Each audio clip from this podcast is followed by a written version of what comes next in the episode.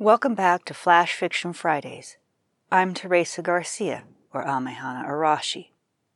The flash fiction for last week's writing is a bit longer of a flash fiction, more closely bordering on a short story, as in the type of short story most people think of. This one takes inspiration from the Zuni tale of Kolowisi, Water Bride. Long ago, I went for water from the spring. This was my favorite place to go, and I always treasured the time I could spend here. I was free to be myself, without eyes judging me, without the worries about who my parents would finally give me away to. I often tarried and sang by the water, and I always loved letting my fingers linger in the coolness. It was a dry walk then as it is now, and the heady smells of high desert scrub that lay over the land just as strong. That day, when I got down and lowered my water pot to fill after I had performed my usual time enjoying the water, I heard a low cry.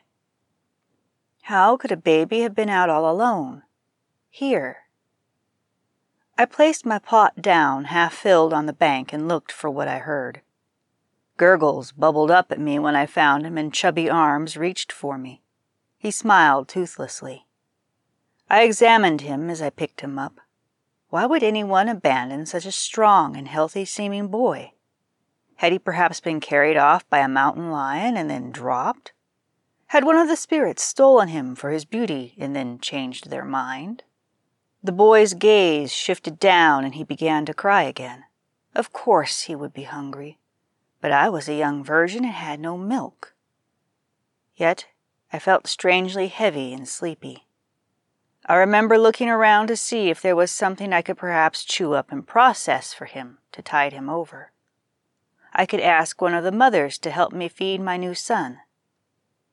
I saw nothing suitable, though. Hush, I have to think, son. I don't know what to feed you, and I still need to finish getting the water for my own parents. I have nothing, but we'll figure something out. The tiredness and heaviness continued to grow. His wailing had stopped when I spoke, and when I looked at him, he was staring at me intensely. Did he understand? I found a comfortable spot to sit and rocked him for a moment.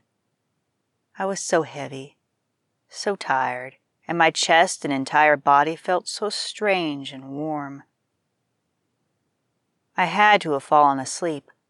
When I woke, my water pot was beside us instead of where I had left it. The heaviness and strangeness no longer weighed me down and muddied my thinking. I felt different, but I could not be sure how. As I looked into the baby's eyes, I was unsure how I would deal with letting another mother nurse him until he was able to eat other foods. Was there, perhaps, some way to make my own milk come without taking a husband who would surely disown the baby. I had to protect this small life. My heart sank when I realized that, for now, I would need to hide him, and I still had no name for him either. Perhaps your name will come to me tonight. I don't know how I'm going to hide you, though. They may take you away. He cooed and reached for me, patted at me as if he was the one soothing me. With a sigh, I nodded, fashioned a strap to keep him to my chest and against my heart the best I could, then carried my water home to my parents. I don't know how I was able to keep him hidden, how no one noticed the baby strapped to me. I was heavy and warm again, not sleepy this time, but definitely not feeling my normal self. I fully intended to tuck him behind some pots and parcels near where I normally sleep, but I could not bear to take him off. My arms would not cooperate, so I stopped trying and went about the rest of my day. The only time the baby seemed to make any sort of fuss was when an unwanted suitor attempted to catch me in conversation. My parents liked him well enough, but I never liked the way he seemed to brag. Being a wife would be difficult for him. I prickled inside. The baby actually hissed. Still, no one saw the little boy I bore baring his teeth, except for me. Finally, the day was done, and I could retreat into my bed covers. I held the child close and fell into an exhausted sleep. When I woke, I was here. The child I rescued, or thought I had rescued, was now a man and adjusting blankets fussily around me. There was the smell of water and earth. He noticed my now open eyes and stroked my cheek. I told you everything would work out. Now we can be happy. I've watched you so long now when you would come to my spring. Now, rest. You didn't eat enough last night. I have a stew made if you think you are awake enough, wife. That night is how you came to be, child. That night is how we came to live in the cave the spring wells up from. If you go outside and look up, Sometimes you will see my people looking down as they scoop water. Your grandparents are the ones that dropped in the wrapped sweet cakes. You will meet them when you are a little older. My husband's voice slides into the night now that the story is done. You must be careful, though. Even though they know now what happened, there are others of your mother's people that are not so happy I brought her here. Some day, though, you will need a partner, and it is from your mother's people you will find one. Then you will decide on what world you will raise your own family in. My husband reaches out to stroke our youngest's face as he did mine so long ago. Though he wears a human form, I feel one of his coils wrapped around me. I snuggle into this coil subtly, warm and happy.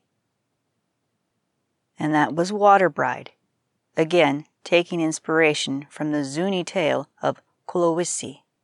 It turned out much longer than I originally thought, as I said. I started with the seed that I intended to be a very short flash, and it just sort of grew and ended up being rewritten several times. Bridal abductions are a theme around many cultures of the world. But I find it very interesting how they all have similar tales of the spirit having watched over the abductee for a long time. Of course, there are some cultures where you will find the water brides as sacrificial victims.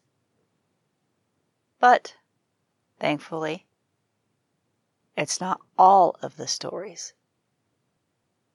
Each tale has its own seed.